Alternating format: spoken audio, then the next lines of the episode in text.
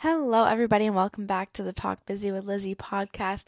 I am your host, Lizzie, and today we are continuing our foster care awareness month little uh, mini series, I guess.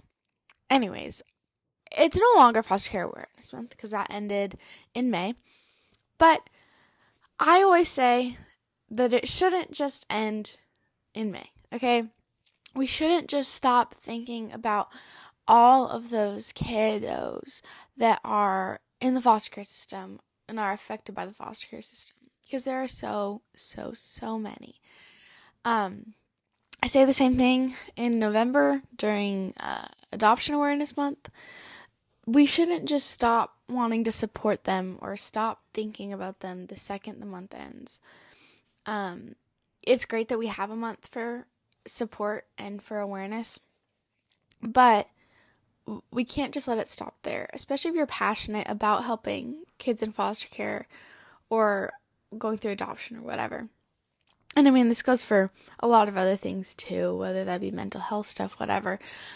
Anytime there's like a month specifically for something or a day specifically for something, it doesn't mean that you just forget them at the end of that because I think people treat it that way. Um, where they go, well, we celebrated that month now, on to the next thing. Um, and it can really get into some bad habits of um, putting on a show for a month or a day or a week or whatever the heck it might be. So that's kind of what I want to say. That's why I like that I'm feed or not feeding into um, rolling into June with these interviews. I have this one and two more, and so look forward to those rest of them. Um, and then that'll bring us to the end of June, um, which is kind of crazy. And then we'll be into July. Um, I might. There is one episode I wanted to make in June for something else. So now that I'm just thinking through it, uh, there's a possibility this will roll into the first week of July, but we shall see. Anyway, like I said, I am. I I love making this mini series. I have loved it from the second I started it, which was a whole year ago, which is absolutely crazy to me um, that it's been a whole year. But I am so happy that I'm finally getting these stories out. Sorry. Um, last week, the reason that there was not an episode released was because I was sick.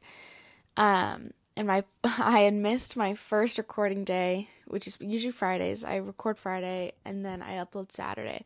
But if I don't have the opportunity to record Friday, I have Saturday to record. Well, Friday was busy. I nannied or not nannied, I babysat. I normally nanny, but if it's only for a couple hours, I say I babysat, if that makes sense. So I babysat. Then I went to work at the um the restaurant I work at, and then I went to my boyfriend's grad party and I and helped set up and then actually was there for the party. So I was gone all day. I was going to or I had work Saturday morning and then I had cleaning, but I was going to get I was still going to get this episode done except I got super sick. So I was in bed and then Sunday found out I had strep. That is why. So that's why anyway, that's why last week didn't have an episode. But we're back, better than ever, stronger than ever. We've got this. So, let's get into it. I'm just going to introduce our guest. Um, so, in in Washington State, specifically like King County um, area, we have this place called Eileen and Callie's Place supporting young ladies aging out of foster care. So they empower, they educate, and they coach young women who are aging out of the foster care system. Um, there's a lot that you can do. You can donate, you can be a resource partner, do their volunteer program, and I'm going to read about them. But first of all, I am.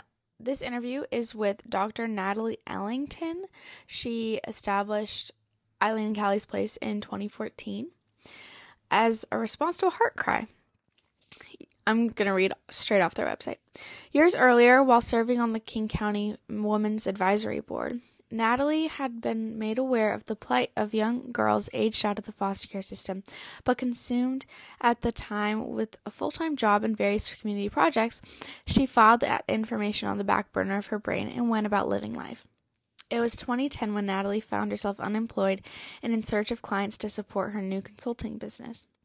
Tired of the associated stress and mounting disappointment that sorry, and mounting disappointment, she spoke a life-changing prayer. Lord, I need to be involved in something bigger than myself, and I can't spend my time just trying to pay the bills. The Lord answered that prayer and reminded her of these young girls, and she began to research solutions to that heart cry. Named after her mother Eileen and her mother in law Callie, two women who steadfastly helped others outside of their immediate families, Eileen and Callie's place began to take form. The initial plan was to provide a two year transitional home. But after repeated and in depth conversations with young ladies who had aged out, it became clear that what they desperately needed and wanted was much more than a roof over their head. They wanted and needed genuine relationships mentors who were truly concerned about their well being and their future. It was evident that the solution to what these ladies needed was clearly expressed in Jeremiah 29 11. For I know the thoughts that I think toward you, says the Lord, thoughts of peace and not of evil, to give you a future and a hope. These young girls needed hope and a vision of a great future. The revised plan provides support for them until their 25th birthday, and within that relational environment, each young lady will be encouraged to explore their unique gifts and the dreams that they've held in their hearts over the years. Life skills, educational opportunities, and career exploration will all be conducted on an individual and personal basis. So I got to talk to this amazing woman who has put this all together. Um, she has a heart for the Lord and she has a heart for people. It is amazing. Uh, you'll be able to see that in her interview. Um, this is the very first one I did with someone who had not themselves experienced the foster care system, but instead was an organization helping kids in foster care. And she does what I want to do, um, which has always been to help kids aging out of the system specifically. And I think it's just so amazing what she's been able to do. Um, so I can't wait for you guys to hear her story, um, go check out the website. There's so much more information on it than what I was able to read. That was just a brief overview of um, Dr. Natalie El- uh, Ellington starting Eileen and Callie's Place. So definitely go check out their website. It's just eileenandcalliesplace.org. So that being said, let's move into the interview. I'm so excited for you guys to hear her. She has inspired me so much, and I'm sure she will inspire you as well. Um, so, if you just want to do a quick introduction of who you are, that would be great. Okay. So, my name is Natalie Ellington. I am the founder and executive director of Eileen and Callie's Place, a nonprofit that was established specifically to support girls that are aging out of the foster care system. We have a foundation of mentoring, but our big goal is to eventually have a home where when they age out, they'll have a place right away, safe and secure housing. It's not a big place. We'll only have four or five girls at a time in the house, but it's all individual based. So they will be there for whatever length of time they need to be there up until their 25th birthday at which point, if they're still with us, we would have been working with them to help them secure housing and then be able to help them move. But we want to be a place where they can always come. It's like when you're in college and you call and it's like, I'm coming home and I'm bringing a friend, or I'm not coming home, so I'm going to my friend, or I've got good news or I've got bad news. We want to always be that stable, secure, caring place for any of the young ladies we serve. Awesome. Um, so you kind of touched on this earlier, but how exactly did you get the idea to start this and how did you start? Well, I was part of the King County Women's Advisory Board, and that board, um, every council member appoints one or two people from their district to represent their district. And what that board does is it looks out across the county at issues that affect women and to some degree children. And then we make recommendations to the city council about things that need to be done. So shortly after I was appointed to the board, we looked at the plight of girls one year after they had aged out of the foster care system. I don't, I can't tell you how that topic came up, but it was something that we um, contracted with a researcher to go out and gather information and come back with a proposal. And it was my first exposure to the foster care system, and the results were absolutely incredible. When you looked at the percentage of them who, within one year of aging out, were homeless, they were incarcerated, they hadn't finished high school, um, who knows how many had been trafficked. And so at the time, I was involved in a lot of other boards and committees throughout the county. So it was really just information that I had. Fast forward a couple of years later, and my situation changed. And I found myself really in prayer about what am I supposed to be doing? And God brought it to my remembrance like, remember that study. And I was like, oh, yeah, I wonder, you know, what's going on with that. And so I started doing some research. And I knew that at that time that I was to work with that population, but I wasn't really clear as to in what capacity. So I thought about starting a junior college because, you know, education is the key to everything. Once you get education, then you can go far. But I had enough knowledge or wisdom to say, let me find out from them what it is they want and what it is they need. So I met with a group called Passion for Action. They're based out of Olympia, and they are foster kids that have either aged out or getting ready to age out. And they make recommendations to children administration about here's some things that we saw that we experienced that need to be addressed.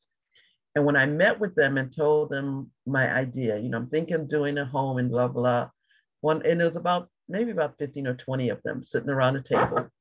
And one of them said, What's different about what you're doing? We've had homes. And there was that little twinge of an attitude because I found out later in their mind it's just some other goody two shoes coming in trying to, you know, make themselves feel better because they're helping these poor foster kids. And I said, well, the difference is we really want to build relationship with you. And, you know, it was, I mean, everything kind of just stopped and said, well, then we'll listen. Because I found out that there are a lot of resources out there. There are a lot of people doing a lot of things, but the base of what it is they need is a caring adult, somebody they can trust, because they've learned not to trust adults. They say one thing, do another. They don't do what they say. And it, it's just, you know, they can't wait to get out of the system. And keep in mind, when I say things like that, I'm not talking about the whole system and about all foster parents because there are some great foster parents out there. But we're talking about the ones that don't have the benefit of being in a good home and what they experience. And so I knew then that if we could develop a relationship with them where they could trust us, where we could do what we say we're going to do, uh, it would make a difference. So we went out and looked at the resources that were there and developed a relationship with the resources to say, hey, here's what we're doing, here's what we want to do.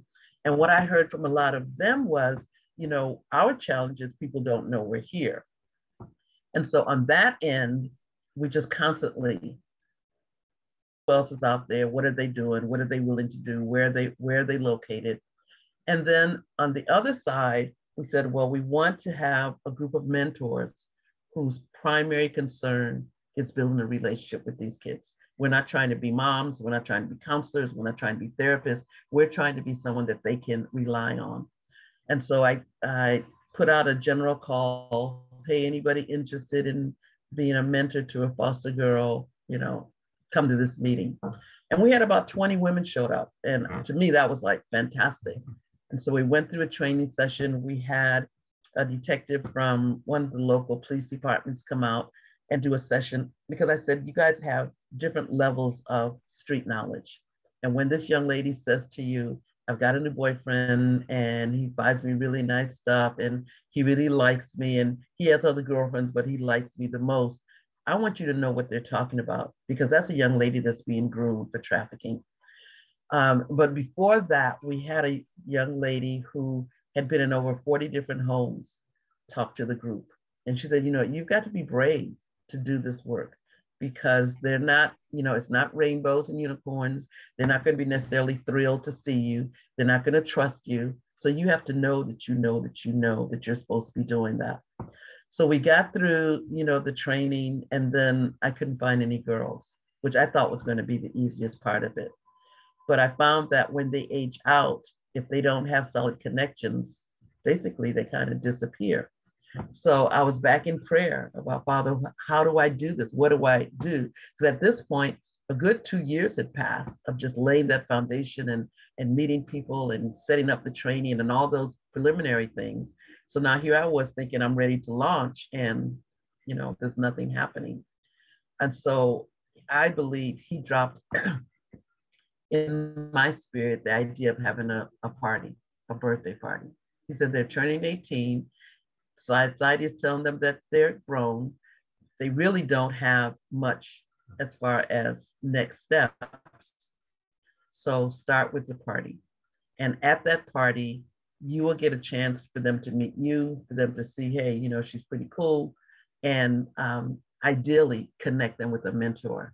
So in 2019, we had the first party.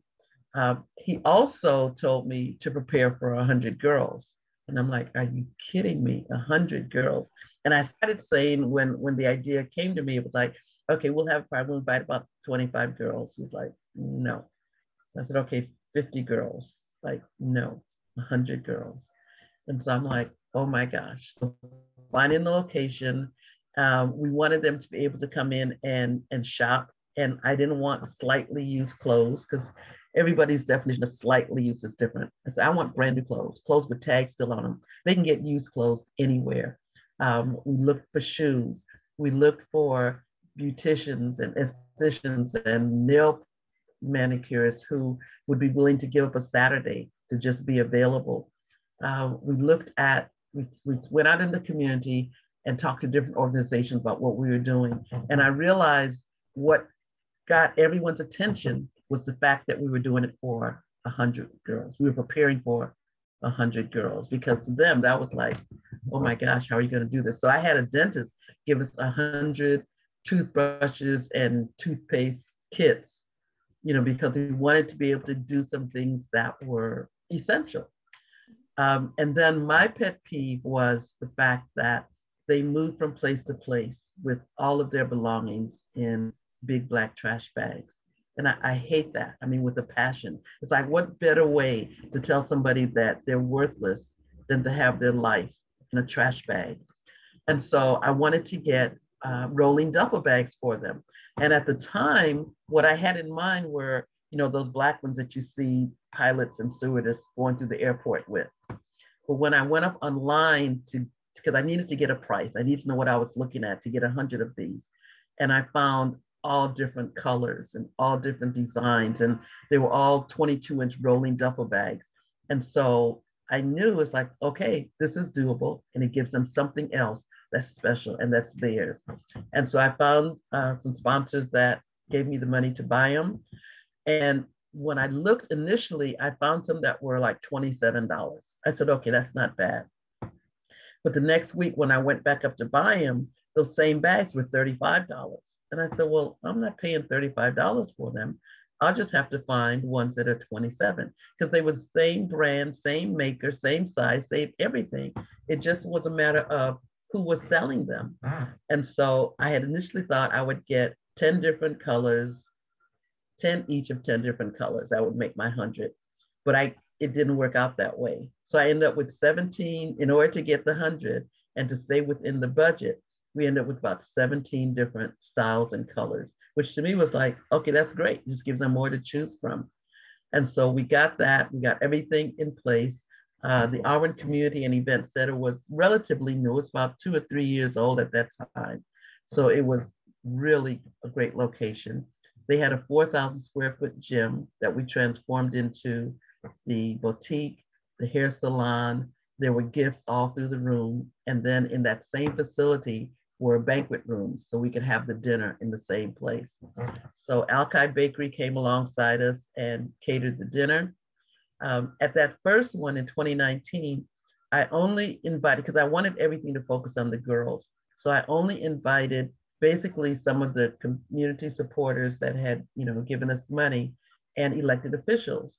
Because when I looked at the city, the mayor of Seattle, the mayor of Kent, the mayor of Auburn, the mayor of Pacific, the mayor of Tacoma were all women. And so I invited all of that. And then I went through the website and invited city council women from city councils all throughout King County because I really wanted them to meet these young ladies. I wanted them, when legislation came across their desk, I wanted them to say, I met a girl that this applies to, because it gives a whole different meaning to something that you're looking at when you've had someone with lived experience in your purview. And so that worked out really well. We got media coverage that we didn't expect. Um, we had scheduled a benefit breakfast in May because May is National Foster Care Month. and so we would raise money in May for July. Well, one of the attendant, one of the guests at the May breakfast turned out to be a reporter from a local newspaper. So she called me in July and said, Hey, I want to do a follow up story. Don't you have your Celebrate 18 coming up? I'm like, Yep. So she did a interview. It came out on a Thursday. The next day, I got a call from KOMO Radio saying, I just read this article. Are you available to do an on air interview? So we did the on air interview that Monday. And then Saturday, about two hours before the event, I got a call from King Five saying, Can we come out and do a remote of your thing? And I was like, Yes, because none of this was anything I could have paid for. Mm-hmm. So anyway, so we really got good coverage and and things were rolling around. We had when the girls registered, we asked them um, if they were interested in meeting a mentor, because that was a secondary purpose. And the choices were yes, maybe, and not now, so that we could always get back to them. So after the event, two of the girls that had indicated maybe asked me if I would be their mentor. And I'm like, yes, of course. So that was fantastic. And then, of course, 2020, the pandemic shut everything down. And so we didn't do anything in 2020 as far as having the celebration. In 2021, the restrictions lifted just enough for us to do Celebrate 18 again in 2021. So we did that. And after that celebration, we had six girls ask for mentors. So by then, we had mentors that were trained and ready. So we were able to connect them uh, after the party with these mentors. And so this year, what we've done is we've turned the dinner portion of Celebrate 18 into a benefit dinner. And we're opening it up to the community for them to come in, meet some of the girls, hear about what it is we're doing, really support the vision, and then ideally support us financially because it's not an Eileen and Callie's place function. It's a community function. We're just the lead horse on this thing. And so um, we're just now, we just sent out invitations last week to a lot of the organizations that work with the girls. And then this week, we're sending invitations out to actually any of the girls that we've been in contact with. We've got them in most of the high schools, most of the Y's, um, Treehouse, Mockingbird, all of those places that we know, Youth Care, Friends of Youth, because we're still preparing for 100 girls. And the more people that are aware of it, the more likely we are to be able to hit that number. The other thing that we're doing this year that's different uh, with gas prices the way they are, if any of the girls come like two or more, a group of two or more, then we're going to be able to give them a $50 gas card to kind of help offset that cost. Because we have to we have to eliminate as many barriers as we can. So we've got the um, we've got the clothes lined up. Uh, we do cupcakes instead of a birthday cake. That way everybody blows out their own candle. Um, uh, and so we're just, you know, adding another little touch to it. We've expanded the salon this year so that there's a whole separate area where they can do hair, makeup, nails. Um, yeah, so it's uh, it's coming along really well, really well. That's amazing. Oh my goodness. Um, so my next question is why is it called Eileen and Callie's place? Like, is there a meaning behind it? Eileen is my mother, was my mother. She passed away, but she used to make dresses for girls who were in orphanages. And Callie is my mother in law, and she used to take in foster kids. So, in looking at what we wanted to do, you know, and talking with my husband, we decided that we wanted to really do that to honor them. So that's where the name comes from. I love that. That's so cool. Um, my next question you touched on a little bit, but um, how do you make the connections with these girls? Like how how are you reaching out to them to get them to come to celebrate 18 and that kind of okay um, um like i said i try to stay connected with the agencies that work with the young ladies um, and so get to them as early and as much as possible so the caseworkers the the um, uh, I lost the name just that quick. Anyway, um, those that work in that capacity, the case managers, the social workers, that's the name I was looking for, the social workers. But then I also um, go into the schools. Right now, I'm just in this one school district, and I will go in as a mentor under their mentoring programs. And I kind of ask for, you know, 10th grade girls that are in the foster care system.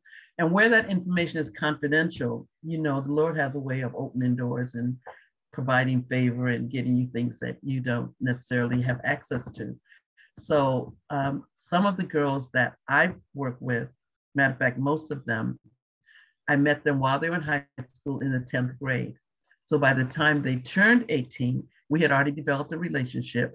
Um, they knew what I was doing because I don't start out with this is what I'm doing at this point I'm here. Because at 10th grade, I really want to see where their thought process is.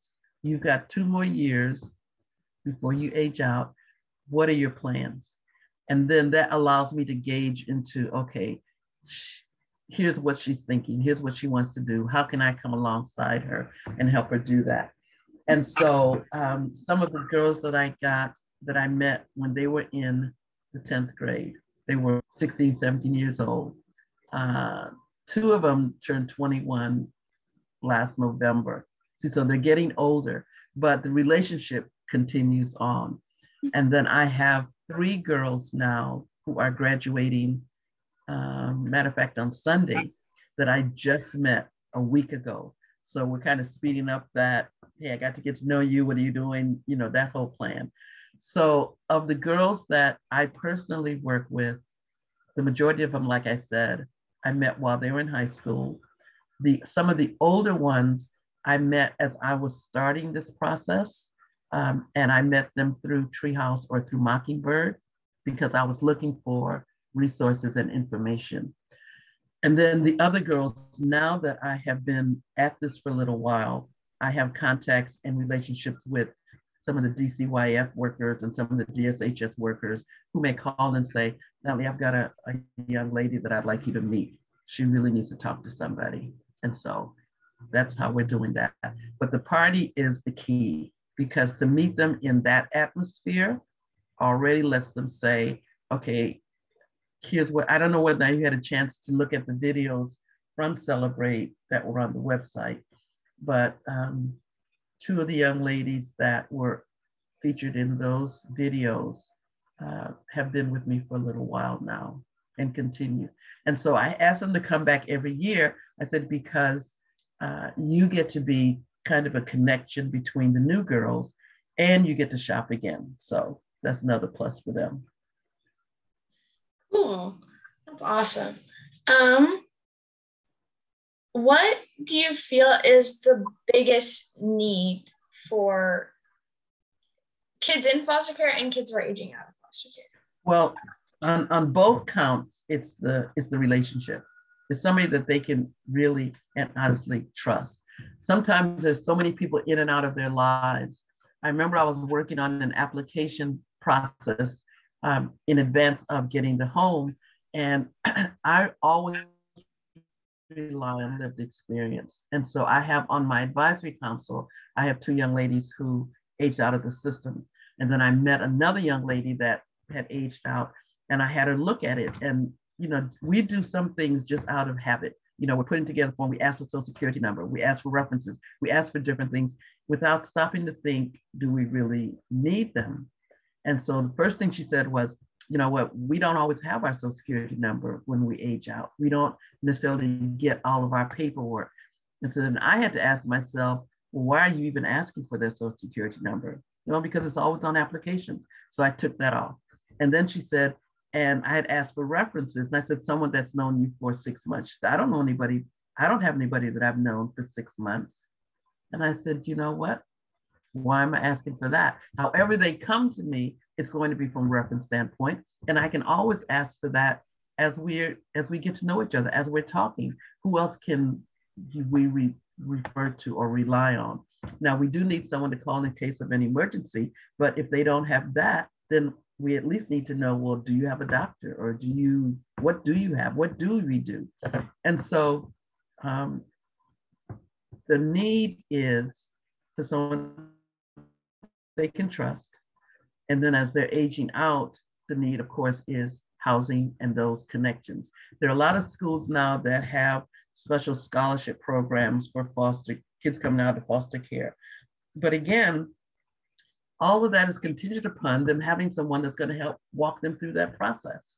In the best of situations, applying to college and walking through that orientation that, and that freshman year is scary at best. It's like, I have no idea what it is I'm doing. So who do they turn to? You know, and if they don't have a safe and secure place to live, their focus is on survival. It's like I'm not trying to do all that stuff. I'm trying to make sure that I'm safe. Yeah. Um how do you what do you think is the biggest thing that the system needs to improve on? You know what? I'm reluctant or hesitant to speak against the system or for the system because I've seen both sides of it. But what seems to me to be missing is them listening to the youth, listening to what those that have gone through the system has to say and those that are in the system have to say. Because as adults, we tend to operate on the fallacy that because we're an adult, we know everything. We know what's best for you, when in fact, that's not always the case. We may have some ideas or some options, but a lot of times we're basing the I know what's best for you off of faulty information. You know, my personal position would be take that money that you're spending on foster care and foster parents and help the families become whole. From what I've learned, a large, probably 90 percentage kids that are removed from homes are removed because of neglect, not abuse. True, kids need to come out of abusive situations, but if they're being neglected, then ask yourself why. Okay, so if you've got a single mom that's working two jobs, yeah, the kids are being raised or sitting in front of the TV. And so when a neighbor calls and said, oh, I'm listening such and such, this is going on, and they want to remove that child from that home, why don't you say, okay, mom, what is it that you need to get one good job and be able to take care of your kids? Instead of taking them out of there, putting them into situations that may or may not be healthy or even better than what they were in. And now they're dealing with that trauma for as long as they're in the system or for their life. So now they may say, well, our goal is really reunification, but how are you putting, how are you going to reunify this kid with this household, this family, if the family hasn't gotten any help? Well, we know, Lizzie, because we're operating from a foundation of the word of God and faith and spirituality that if the enemy is able to destroy the family, he's destroying society, he's destroying community. So, what other place for him to start other than, well, let's rip this family apart. And then we have access to a kid that we can then, you know, rip apart. And so, going into that situation and presenting that to the powers to be is another whole. It's like, how do you do that? So we thank God for those who are called to advocate, those that are called to say, let's start at the ground level. Let's start upstream instead of waiting until X, Y, and Z has happened.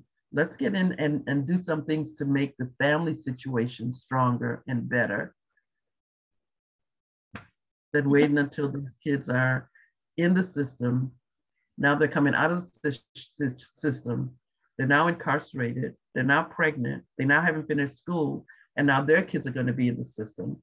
And it's a cycle that's ridiculous and could easily be mended if folks would stop and look at the root cause of what's going on. Um, so we have about six minutes left because I don't have Zoom Pro, so it's going to shut us off at 40 minutes. But uh, oh, you're all good. So my last question is, how can just someone in the community help? Um, we need mentors. We need folks that are willing to to get involved in their lives. And so, depending upon what it is you're called to do, find an organization that's doing that and volunteer your time. Sometimes time is more valuable than the money. Folks always say, oh, you want money, you want money, you want money. It's like, no, give me some time. Spend some time. We know that it only takes one caring adult to make a difference in a young person's life. You can do that. We can do that. That's amazing. Um, and then my very, very last thing that I'm going to say is, is there anything else that you would like to add? I really would like, however we can, to get the word out about Celebrate 18. Because I feel if we can get the girls to the party, we've got to start. We've, we've got to uh, hit, yeah.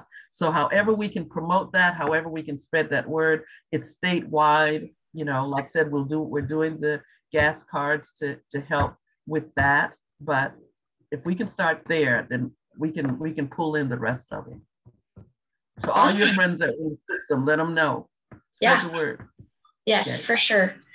Thank you so much for doing this with me. It was amazing to hear your insight and see what you guys are doing because I think it is absolutely wonderful. Well, so you thank you. So definitely have to let me know when the documentary is out so that I can see that. And yes. then, you know, then on the 23rd, sneak over to us for a little bit. Yep, for sure. Thank okay. you so much. Have Thank a good you. one. You talk to you later.